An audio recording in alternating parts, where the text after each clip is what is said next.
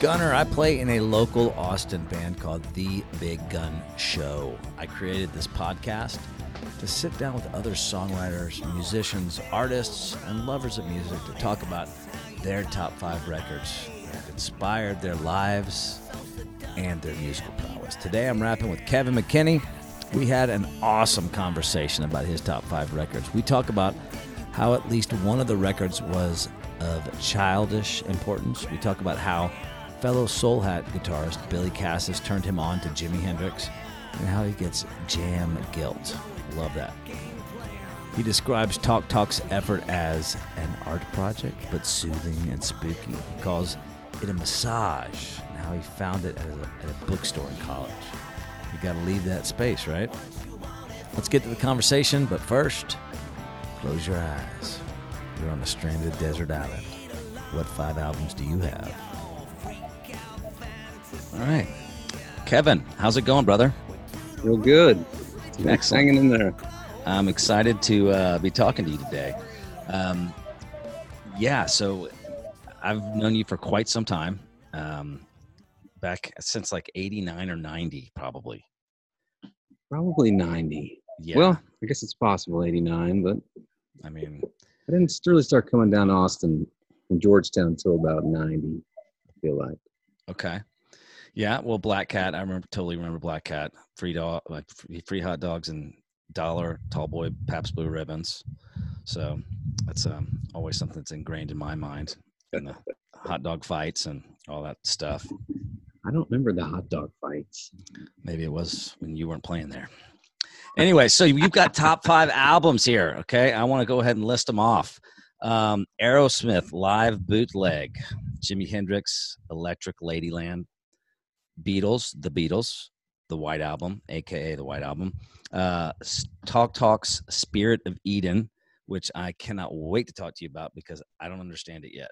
Uh, and The Clash, I chose Combat Rock to listen to. All right.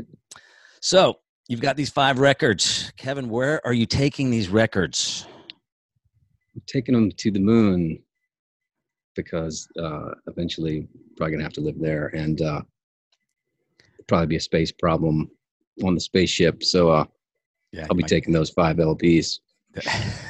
Hopefully, they have a record player up there, huh? There'll probably be a little finger app where you just rub your finger on the grooves and Yeah, there you go. Right? a little ring. Uh, They're gonna have that one day. You know that, right?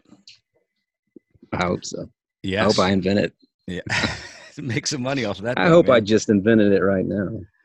Uh, right on. Okay, so we've got these albums. Clearly, you're outside. Sounds great. Birds there. Wow, this bird is doesn't like my choices. Apparently, it's like you need some funky, funkier records in your collection. Bro. Uh, so talk to me. I, like, you know, I always say this that everybody picks their top five records for different reasons. Um, specifically, musicians have a really hard time picking just five albums um, or records. We'll call them. Um, is there a specific way that you went about choosing these? I did. I I thought about um, that these were the records that just best ex- exhibited what I like about music, and Okay. and maybe also having uh, in the case of, of a couple of them just childhood importance. Uh, like the Aerosmith record was one that I had at a very early age, and uh, no doubt carved my rock and roll uh, Jones, if you will. And I- Yeah. I still listen to that record to this day, and I still gets me excited and makes me want to do all that stuff. Plug in and turn up. So I figure, yeah, after all these years, can't let that one stay on Earth with me. With, Okay. Not not me. Gotta take it with with everyone else. Yeah. okay. Well, so let's talk about live bootleg. Um, here's what I like about that album. Number one, it really sounds like a, it sounds live, and I love um, I, what what I, they, they recorded it in like different places. Well, if you trust what people say on the records, it, it sounds like maybe they just were recording all their shows and uh, those were the versions that they found. That they- I guess that probably wasn't uncommon back then to have a multi-track machine out there in, in the truck. Yeah, no doubt, no doubt. So, talk to me. What is it about this album? So, you just said that this was an album you had when you were a kid, and it kind of shaped your your kind of vision of rock and roll. Yeah, well, Aerosmith was was the band I loved. The only band I really ever listened to as a kid.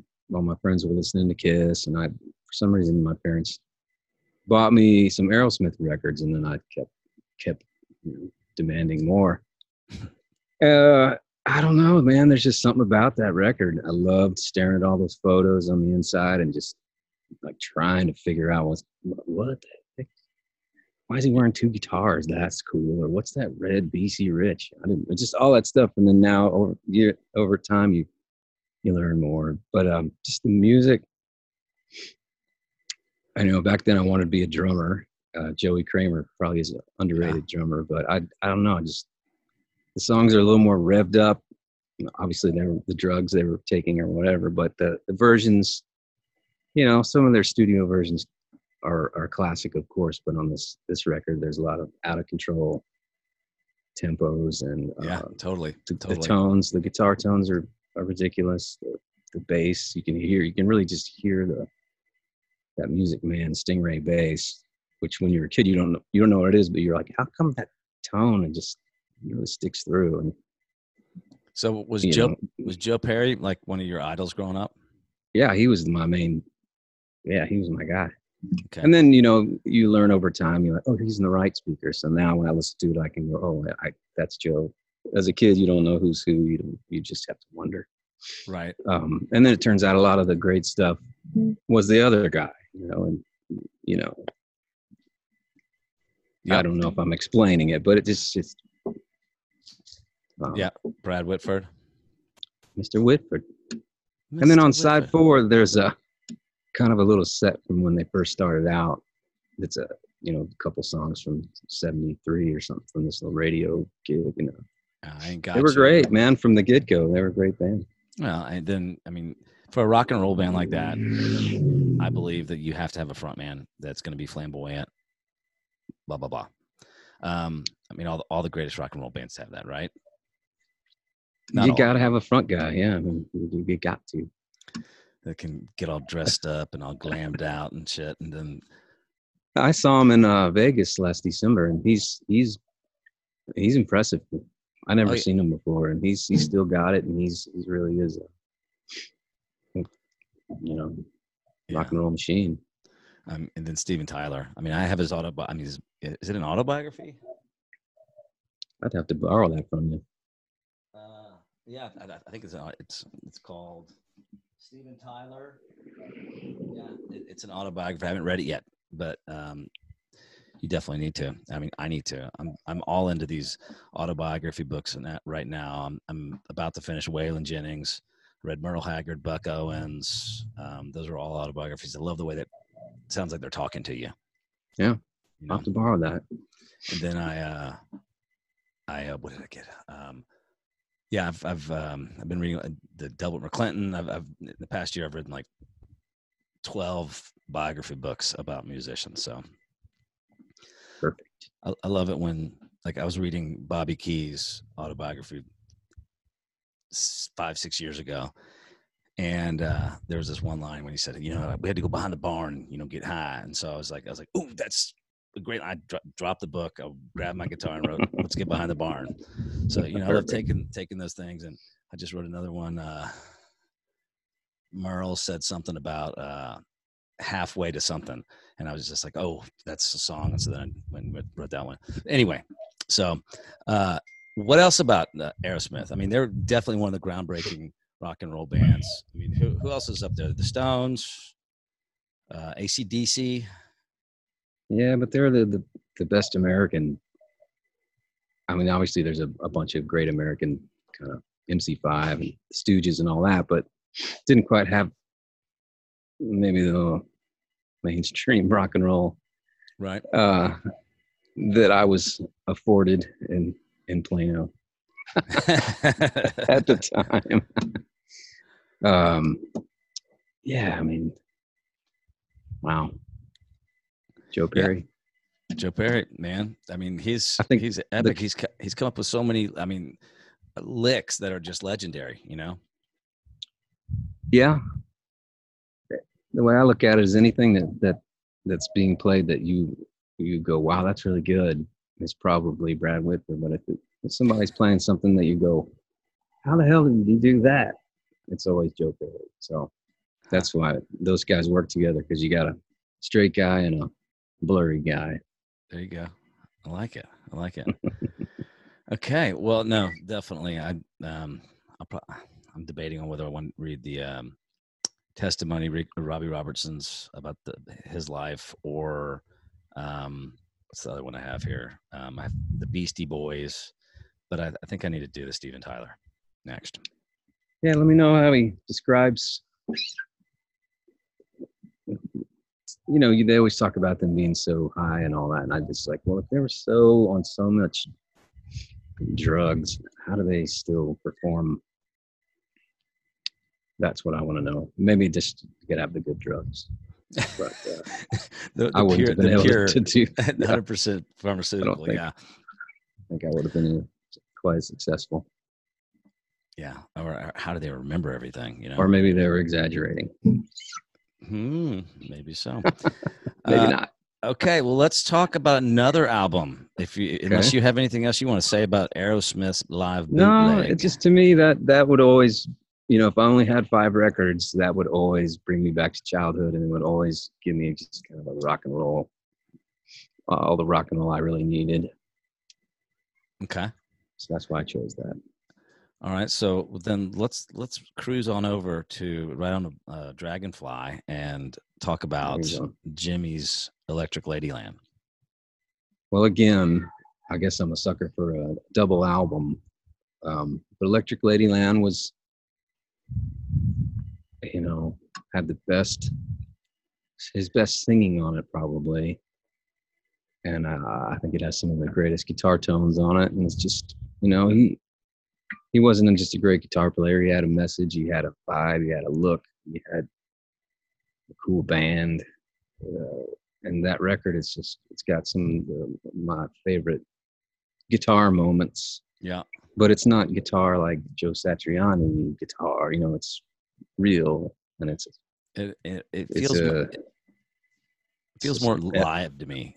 elemental Okay, he's he's not trying to show off i don't think with his i mean he obviously was but it's not like techniquey everyone knows this already but it's just to me that album is a if i only had to have one jimi hendrix record it would be that yeah, I I, I- I hear you. I'm my wife is a massive Jimi Hendrix fan. She's got in her little office. She's got a picture of him and a picture of Stevie Nicks. Those are like her two pieces of art in that room. Yeah. Um, but so yeah, you know, I mean, I, there's super well-known songs there. Um, Crosstown Traffic, Voodoo Child, um, the reprise is the one I I always remember. Rainy Day, Watchtower, all all of those, you know. And I just, um, yeah, double album. Um, and it was what 68, I think, is when, when that, that was recorded or released at least. Mm, that that's that's uh I would say 69 for some reason because the second album might have been 68 but they you know I'm not an expert on the year on that one man I don't know that that first Voodoo Child is the one the one on side one Yeah. oh yeah that has some of the greatest guitar tone and and just uh slaying of of my brain There you go. so when when were you turned on to and, and yeah, when did you have this record? Well, man, uh, there's a couple bands that were ruined for me, like with with the radio. When you grow up in a small, not a small town, but it, you know, when you you only hear like Pink Floyd, for example, you'd only hear mm, uh, another brick in the wall, and you know, a handful of songs, and Mm-hmm. doesn't tell you the whole story. So with Jimi Hendrix, you'd hear Hey Joe, you'd hear Crosstown you know, Traffic. Purple Haze. No, you wouldn't hear that. You'd Oh, hear really? Purple Haze. You'd hear Hey Joe, and that might be it. Eh, yeah, I like Jimi Hendrix. Uh, you know, Billy Cassis probably turned me on to the, the Jimi Hendrix stuff in college. Um, is when I would have heard that. I never, I wouldn't have heard that growing up. Okay. And uh, just, you know, in those days when we were doing our thing, uh, he was way into that, and he maybe shepherded me into the Jimi Hendrix camp. Band of Gypsys was a, is a close number two album of his. But again, if I'm going to be on the moon, I want to have a double album. you want more songs. I need a double dose. That's like saying that you're going to pick Exile on Main Street because it's a double album. That's not. I don't think that's the best one. But it's also the best. So Well, I would disagree because I, I, believe you, there can't be a greatest one because they're all awesome. know, that's true. Um, so let's talk about um, Jimi Hendrix and influence on you. What has it done to you as a musician? Well, I love nothing more to have a selfish jam uh, on stage once or twice. Um, lately, it's kind of funny. I started having this thing I call jam guilt, where I'm up there doing it, and I I, fe- I hear myself going, I, I should stop, but uh, the jam jam meter has has run out. I need to put more coins in it. But man, there's just something about having a strat and a fuzz pedal and and just transmitting, as Colonel Bruce would have called it, where you're just like just chaos, and it, it doesn't have anything to do with pre-planned licks or moments. It's just it's the getting in touch with some kind of cosmic-y, hippie frequency UFO stuff. Yeah, If that makes any sense. it does. You know, I've It- always had like- the spirit of of, an improv uh trying to latch onto a special moment. It doesn't always happen, but it when it does, it's it's why you do it. For me, Right. you know, I never want to prepare. No, that's, I mean that's that's the whole point of it, right? As long as you For me, don't skip- is. And a lot of a lot of my friends are, are a lot more uh, rehearsal based. Uh, I think a lot of bands are into that now, where they, they want everything to be perfect and, and rehearsed, and it's not cute to mess up. You know, in the modern world of everybody's filming you all the time. But uh, I I just crash and burn. I don't care. There you go. Yeah, you know, I mean, it, I think this is a perfect example of kind of what you're talking about with, with this album because it doesn't sound perfect in any way, shape, or form. In, at least in my opinion, when I listen to it, you know, you can hear the flubs. It's not it's not super crystal clear. It's not it's not what you hear coming out today. Oh hell no. I love it. Thank God. Yeah, you know, this is uh, the next album we're recording. We're gonna I'm trying to do it a lot more live and imperfect because you know the last two ones I did with AJ Vallejo and they're they're exactly what we were kind of shooting for at that time. And were, Mhm. it's just you know you could always change something. And I, I don't want to do that. I want to I want some imperfections, and it's so cliche, but it's true. Yeah, I mean that that takes you back to another guy that I, I was trying to cram into this list, but I couldn't figure out the album. But like Neil Young was never afraid to suck, Ugh. and you know you can hear him bonk his harmonica into the microphone while he's singing. Ah, leave it on. That's fine.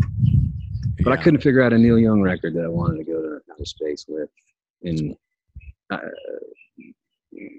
maybe his his complete works. I would have taken that. But That's- anyway, I Jimmy. that's Uh, cheating though. Just a complete well, yeah, that's why. best of. That's why I didn't do it. I didn't want to. I want to let you down. Well, And Jimi Hendrix tuned, you know, the tuning of the guitar down a half step. You know, I'm sure he wasn't the first to do that, but that is such a cool thing. To, to, it really makes a difference. Yeah. Uh, I don't know if you ever messed with that, but it, I have it's not. a huge makes a huge difference. Yeah, tune your guitar to E flat and and uh, call me back. Okay, I, I can give it a try. That sounds actually fun. Um, so yeah, you know, speaking, you were just saying something about. Um, im- I guess we're talking about imperfections and, and stuff like that, but um, let's mosey on over to talk about Talk Talk and uh, Spirit of Eden. So Yeah. what I I did a little digging on these guys, and this is their fourth studio album. It was released in '88. Yeah. And uh, apparently, they had a really big hit with their previous album called uh, it was called "Color of Spring."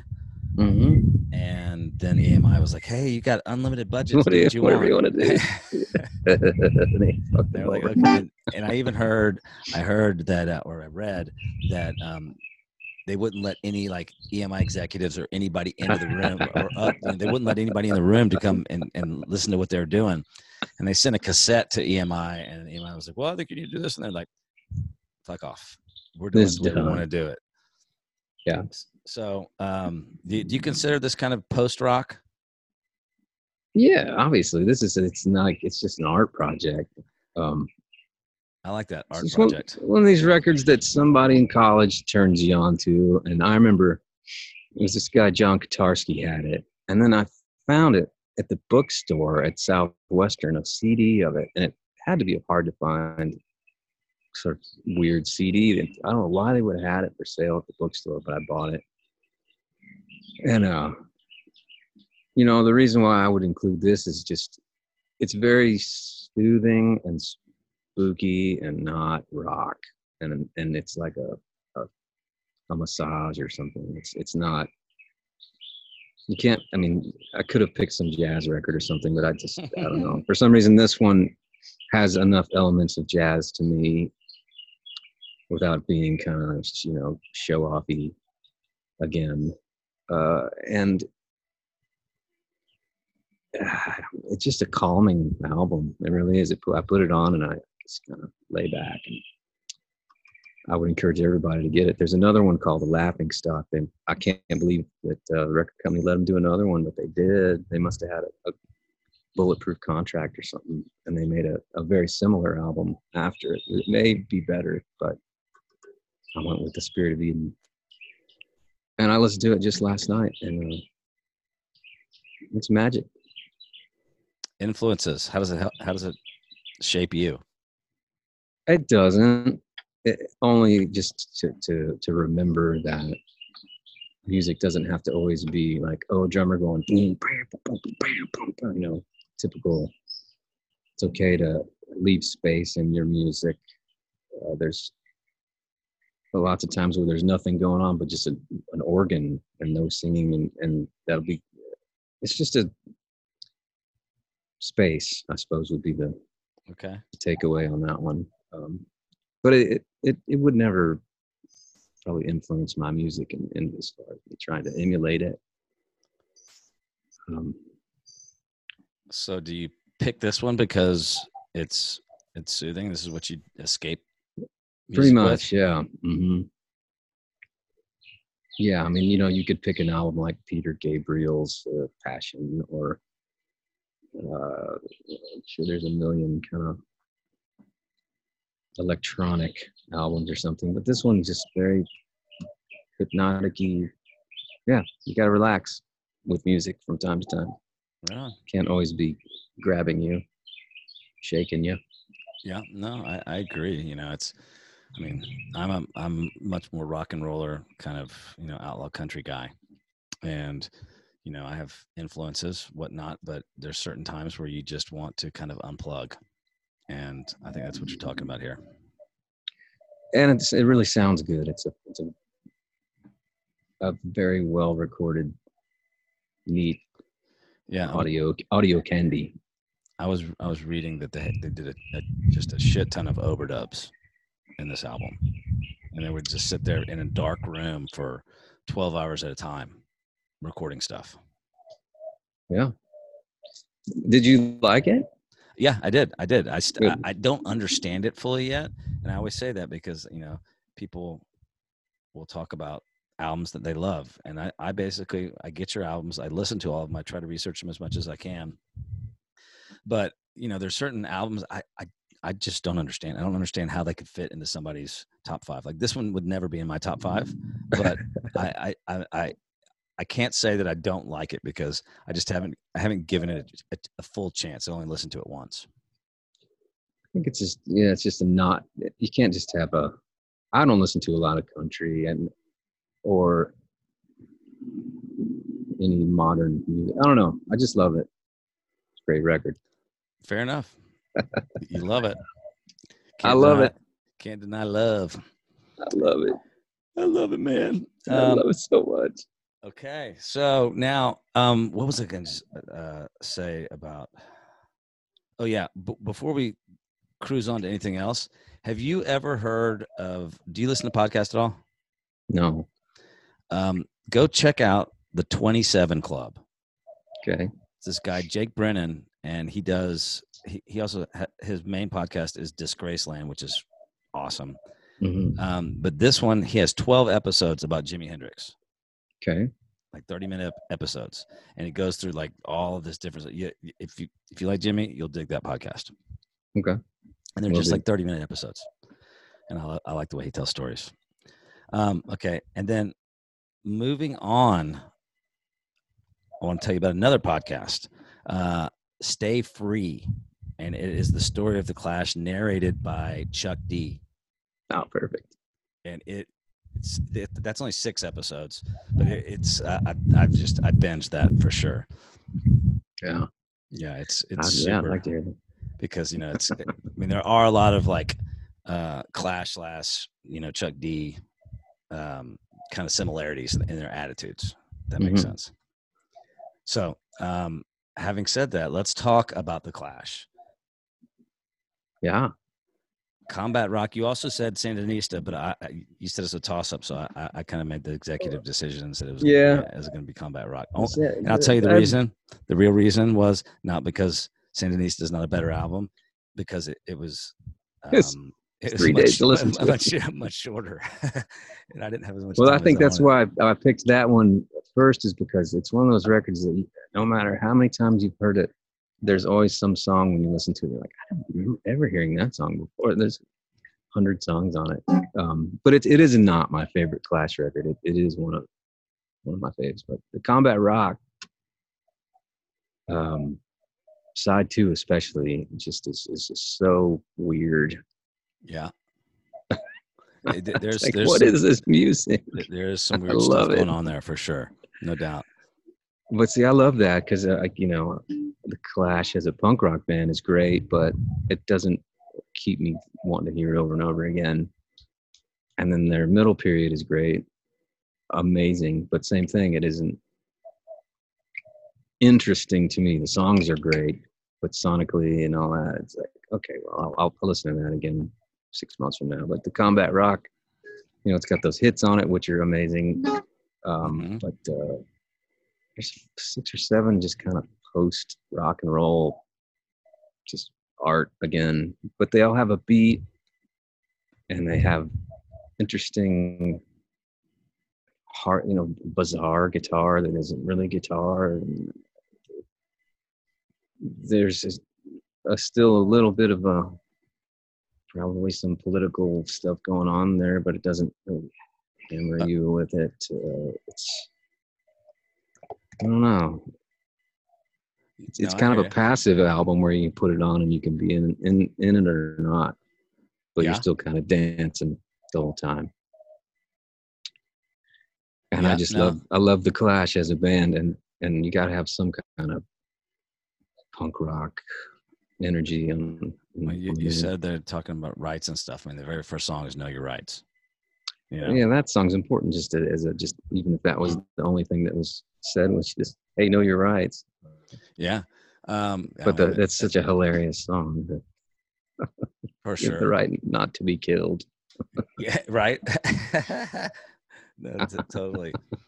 Um, yeah. So, uh, I, I, I mean, I enjoy listening to the Clash. I don't get a chance to listen to them as much as I, I want to, mainly because um, I just now I get the way I do this is I get the five albums from whoever I want to interview. I favorite them in Spotify Mhm. and then I go listen to them. So now I have a whole new catalog of all these other people's favorite albums. And so Mhm. now whenever I need to go listen, I go, oh, which one did I enjoy last? And I'll go listen to that one. So, you know, I, I always say thanks for, for turning me on to new stuff. Although this, I, I did know this album. Let me ask you a question. Is there one album that keeps popping up? Yes. over and over again. Yes. Uh, well, Jimi Hendrix uh, is one of the most um, favorited um, artists, but never um, really the same album. Mhm. So I've had like three people. I think it was Plankenhorn. Um, somebody else had. Um, it might have been Nick James or um, Dave Sure. It was Dave Sure. I think he had, a, a- but it was and Rosie Flores had a, had a, had a Jimi album. Uh, the Beatles is another one, uh, but Mhm. the same one has not come up yet. I've had Revolver. I've had uh, Magical Mystery Tour. I haven't had the White Album come up yet. Wow. Segue. Um, actually, probably the most. I think three people chose "Songs in the Key of Life" by Stevie Wonder. Yeah, I can see that. Johnny Gowdy picked a different one. I forget which one it was, but it was uh, a um, a different one. Didn't have like Sir Duke on it. Innervisions. Yes, that's the one.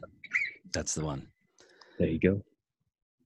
Right. Uh, so yeah, I mean, I, I also have another appreciation for the class just from listening to that Stay Free podcast. I, I'll, I'll text this to you so you can you can go check it out. But it's it's um it's it, it's a good one. Yeah, I mean they're amazing in the and how they changed so fast. I mean Beatles too, but the Clash they started off as this punk band, and then they got this amazing drummer, and and then and then here they are making this kind of sophisticated, weird art rock. It's great, and then there's still that kind of reggae under under oh yeah, jam going sure, on too, for and, sure. and uh, you know, Joe Strummer. Like he, he he meant it. Yeah. I've got a friend of mine that just named his kid, his middle name is Strummer. Perfect. Yeah. Um, yeah, no, Clash, top notch in my opinion. And you know, and that, I mean, again, we're looking at a lot of these bands that that you're choosing that they they basically just say, I mean, this is what I define rock and roll as. It's an attitude. It's not really a style of music. So I believe that William uh, Waylon, especially, and Merle Haggard, those guys are just as much rock and roll as uh, Keith or Jimi. You know. Sure. So. Surely. Um, all right. So as we mosey on down the road, um, the Beatles, the White Album, uh, it was Mhm. orig- it was originally um, just called the Beatles, and then Right. everybody started calling it the White Album. I heard or I read that actually I, I didn't know this that because of Magical Mystery Tour and all all the glammy kind of artsy covers and colors and all that stuff, they're like we want to keep it simple and be completely different from the last. Um, it was their ninth studio album, uh, Right. released in 1968, and it was mostly written at a transcendental meditation meditation in India. Absolutely. I read that. Um, what's his name? Um, Donovan. uh, that that that uh, who, um, who's the guitarist? Um, why is it escaping me? Anyway, he hadn't played a guitar. He'd been playing sitar for like two years, and then he finally got to play acoustic guitar again. Oh, That's Dave Mason, maybe. No, no, the uh, the, the Beatles guy. Oh, George Harrison. yes, George Harrison. That's right. I thought you were talking about someone that was hanging out at the. Yeah. Okay. Anyway, yeah, George Yeah. Harrison. And I, I also um, this is th- this is the time when Yoko kind of came into the picture and started throwing a, a wrench into the plan. Yeah.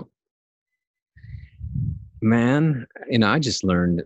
I didn't realize that Paul McCartney. I guess Ringo had quit the band, Yes. and uh, Paul McCartney plays drums on uh, the first three songs. really, I didn't know that. I didn't either. Lars told me that, and he hates it. He's like, "Oh, he's the worst drummer." Uh, Never bothered La- me. Lars Grohansen.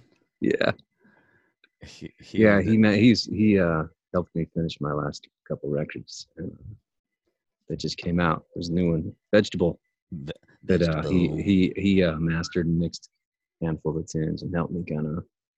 He mastered him for you too. Yeah, he did a great job. He was. I love Lars. He's great. I, I did too. I uh, we did a an, our first big the big gun show EP with him. Yeah, Um, but we did it like in three days. It, that's that was kind of the deal we made with him, so we had to kind of rush it. there you go. Sounds friend- like that's what you want to do with your next album. Yeah. uh, well, well, According I would to- like to. I'd like to do it in more like six days, but I don't really want to rush it. I want to. Um, anyway, my, my friend, uh, one of my guys that I used to record with. Do you know Andy Sharp? That sounds familiar. I probably do. Yeah. He's got a place up just north of 183. Um, and he used to be like kind of his like Lars used to be his mentor, and he used to always say he would sit in the back and go Apple K, Apple K, and just like tell him tell him what to do for the couch because he was just like engineering like for uh, him mastering stuff, I mean, or producing stuff. Anyway, okay, White Album. This is like, I think this is probably the most well known Beatles album ever. I don't know about that. Which ones would you? wh- wh- Well, what wouldn't el- you say Sergeant Pepper? Maybe. For me, Maybe. it's the White Album. I, I don't know what it was, the mystique. Maybe it was just the time of my life when I heard it. I, I don't know. That's Yeah. that. That's just my opinion. Um, I mean, you can talk. You can say Revolver, Abbey Road, uh, Sergeant Pepper's, Magical. Ma- They've got a ton of good albums. Well, yeah, no, they didn't have any bad albums.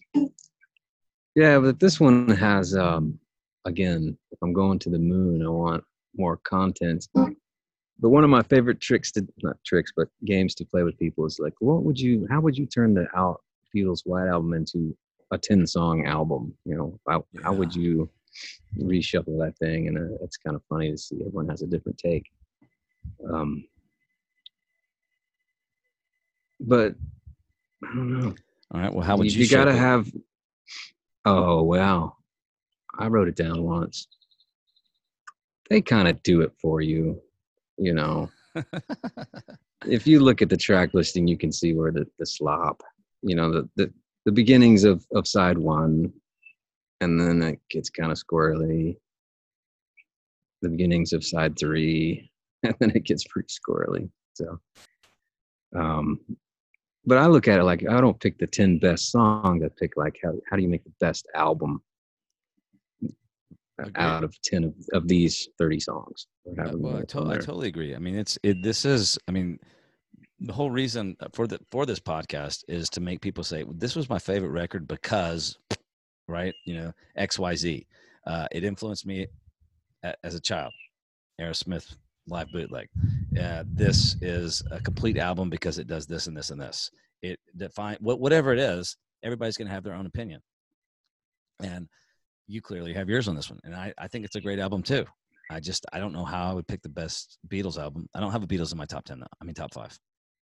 I mean, I just had figured if you're if you're only gonna have five artists, the Beatles have the, they wrote the best pop rock songs, the melodies, the the playing, the singing. It's amazing to me. It's kind of borderline crappy if you want to look at it under that light, but it's, it's amazingly perfect at the same time. Yeah. And there's uh, a bunch of acoustic, um, beautiful, you know, at that camp you were talking about. They, Paul and John learned how to do the Travis picking thing, hanging out with Donovan, from what I was told. And and like all of a sudden they're like the masters at that, you know. And there's three or four, Tune Julia, and uh, there's a couple other ones. It's just amazing acoustic finger style greatness. I love it. no doubt. Um. So yeah, I mean, there's the, I mean, the acoustic songs there. I mean, one of the first ones that like most people learn is Blackbird. If they can get that, they're like, "Oh, Yeah. I'm awesome at guitar." Yeah. I, ne- I never learned it. Well, you don't need to learn it. Everyone else has learned it for you. True that. You should learn uh, the other one instead. Learn Dear Prudence. Oh, That- that one will screw you up. Yeah, but such. I mean, that that is like a legendary song. I mean, it's people always ask me, you know, you know, if you're gonna pick a, a best Stone songs, your favorite Stone song, what is it? And I always say, you got the silver because I wanted that to be my first dance at my wedding. Um, but you know, I I, I can't pick a, a a best Stone song. That's impossible. It's just like I mean, you tell me your your favorite Beatles song. Is it, is it Dear Prudence or is it um, Mm, Is it? Uh, I don't. I don't know. I could love you, yeah, yeah, yeah. I couldn't pick one. Couldn't do that's, that's what I'm saying. It's hard. It's pointless. It's, it's uh, pointless to think about that. oh, see, I love these quotes you come up with here. That's a dumb thing to, to think about. Uh, Uh, but yeah, apparently that's Paul on drums in Dear Prudence until the end. Ringo comes in and overdubs all those fills. And, you know, I guess they decided to tell him that they loved him and brought him back in. And covered his drum set with roses and all that. what did you? What do you think about Ringo? Well, I think Ringo's great. I mean, come on. I'm not. I don't love uh, the best musicians as far as the execution. Technically? So yeah, Yeah. I, don't- I don't. I don't. I don't need that. Don't- Uh, yeah. and Ringo just played perfect. Perfect. I, Love it. um, I mean, I, I just I feel I feel he did exactly what he needed to do to make that band great. I feel like he served the song. Yeah, but he also has a very distinctive personality, and uh, he would stick that in there too. So it's not like he just, uh, I don't know, whatever. He's amazing. Fair enough, man. I, I agree. Um, he just is on a new Ray Wylie Hubbard track. Oh yeah. Perfect. Bad Trick. Have you heard the song? Uh uh Uh, go check it out. Um, right. Joe Walsh is playing lead guitar. Don Was is playing bass. Um, Nice. Ringo and then Chris Robinson, uh, uh, Robinson, uh, whatever, uh, for the Black Crowes is, pl- is singing backup. It's Yeah, pretty killer. Grammy. Yeah, Grammy hopefully, hopefully so, man. His new album, I, I haven't had a chance to sit down. Like, I, I think he just released a new track that uh, he did with the, um, what's it called? Three, the Tennessee Three, or oh well. Anyway, so the Beatles. Well, I tell me who doesn't like the Beatles. Hmm. I can't tell you who doesn't like the Beatles. Well, there's always there's you know there's al- nobody can appeal to everybody. My mom probably doesn't like the Beatles. How about that? Oh, my mom does like the Beatles. Uh, my grandmother loved George Strait, like was her idol. Perfect. Um, so, uh, what else you got to say about the Beatles? Come on, there's- you got to have something else here. Uh, no, I mean it's just to me, as far as songwriting goes, they're the best. You know, uh, you just when you think, okay, well, okay, John Lennon is clearly the best, then George Harrison will, you know, slay you with something. And then, well, then there's Paul. You know, they're just a magical band that just, and they were so young and they did so much, and all of it was good and they again they had a message that was a positive i think you know most of their songs are about love and and i think that's cool Yeah, at times corny, I think. Um, some, some of some of not, the not lyrics. if you're on the moon No. True that. Uh, um, no, yeah, but um, you know, I and I, I, I mean, you, they're just ingrained, and I, I agree with you. I think that of a, like a, songwriting partnership, that those guys ha- had it, did it better than anybody else. yeah. They they didn't leave a lot for anyone else. They kind of did it. Yeah. uh i just i don't know. I just to me when i was a kid my dad had a bunch of records and he had a bunch of records that, that i can't explain why he had them. And beatles revolver was the only beatles album we had so i could have easily picked that one but um over time i just think that the the white album it's got some pretty ridiculous stuff on it too that satisfies my some you know psychedelic brain or whatever um I, gotta, I gotta have some of that Well, you got that, and Jimi Hendrix too. That was a very I- psychedelic album. i have to have it Gotta have it. i have right. to have it So, okay, well, um, tell me a little bit about you, where people can find you here online on the good old interweb. It's not easy. Not an easy thing. Uh, I don't have a website. Sorry, guys. No website. Um, no website. You have to find me on the Facebook, or the Soul Hat page. I've been doing a lot of those live streams, kind of just in and out of the Soul Hat page, just because it seems like that's where there's the most people that aren't really in my life are. You know i don't want to just reach out to the same 14 dudes that that i, that I know. Listen. They're gonna buy my record and I, am thankful for them but I, I, gotta try get some other people. Um so yeah i've been doing that uh, instagram, instagram i don't do a ton of stuff on that. I should. I probably will but uh, i Kevin do. Kenny guitars. Yeah. Um, i loved some of your your instagram posts when you were saying alien face or bra? Or i think that's that let's be walking around the yard and oh, look at that. That's weird. That looks like an alien face. Or it? does. It did uh, so yeah. how's this this all this covid stuff treating you i mean are you you're just doing the live stream stuff now yeah i i love it i'm having a great time I've still been working um, at the guitar shop, Austin Vintage Guitars. So okay. I'm lucky to have still, and it's it's a mellow situation. There's not like a bunch of people running around right. sneezing on you.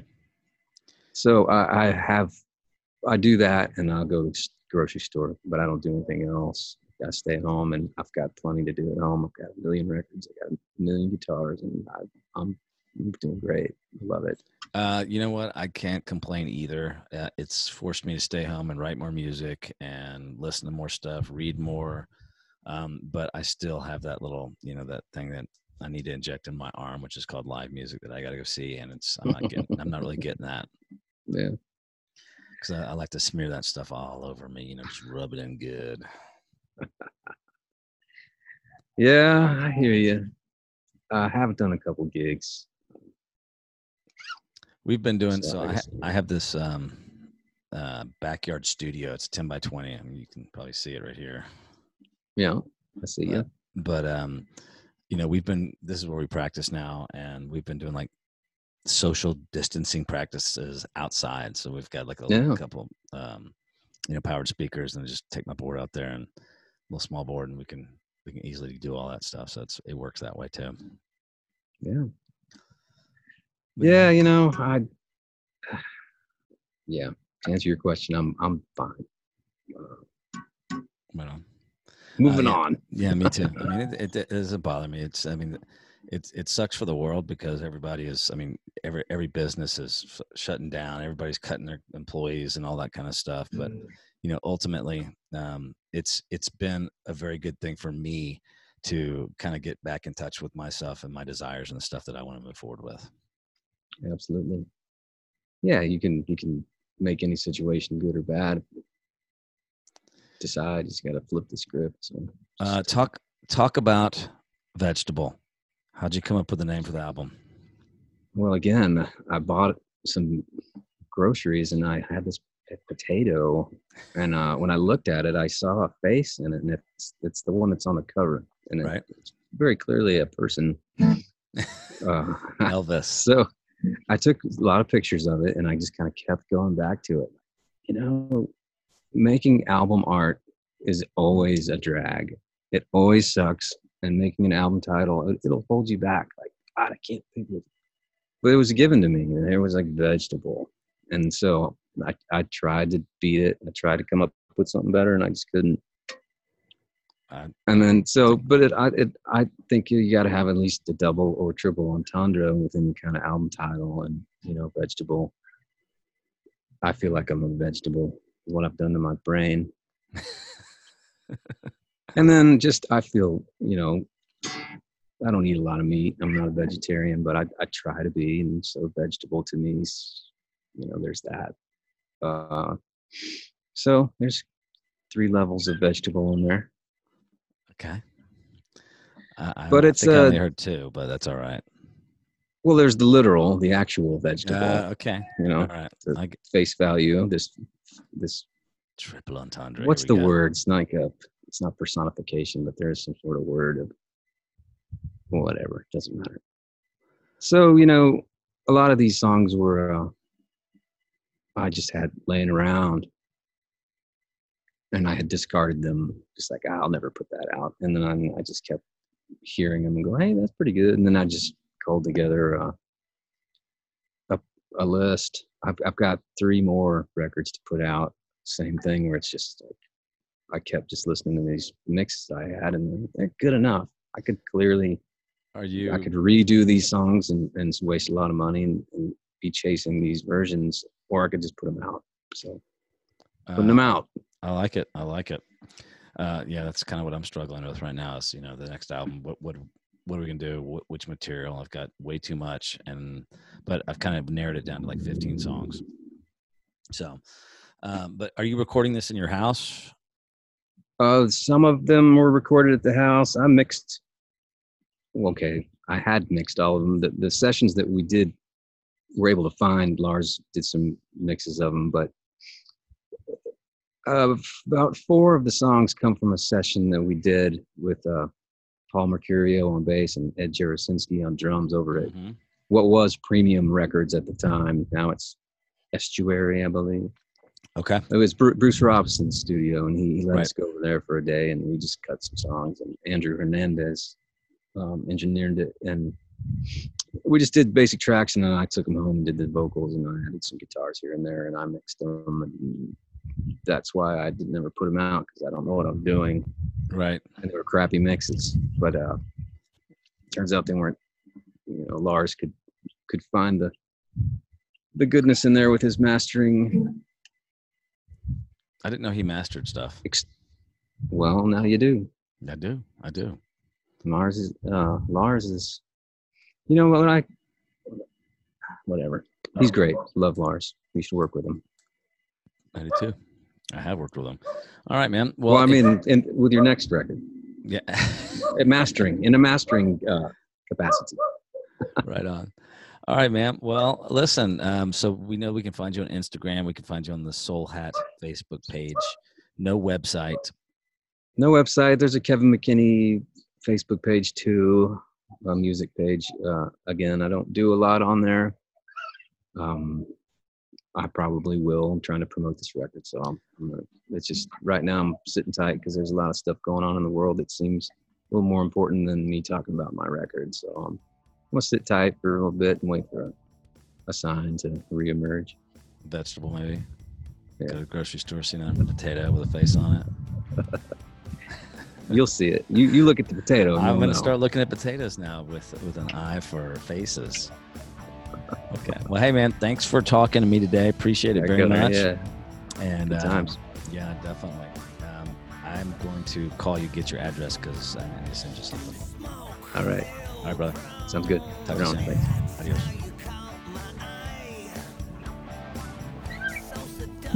So that was Kevin McKinney. I can really see how those records have influenced him and his music. Been a huge fan of his for a long, long time, and I'm honored to have him on my podcast.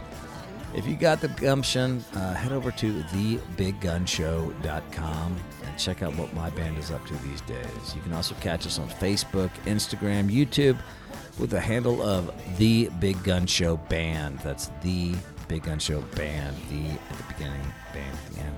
Our most consistent gig is our monthly residency at the Little Longhorn Saloon, aka Ginny's, here in Austin, home of Chicken Shit Bingo. We play the happy hour of first Friday of every month. Bring grandma, she'll have a blast. Come thirsty, be the VIP. I'll be back in two weeks, and then every other week after that, close your eyes. You're back on the desert island again. What five records do you have? That.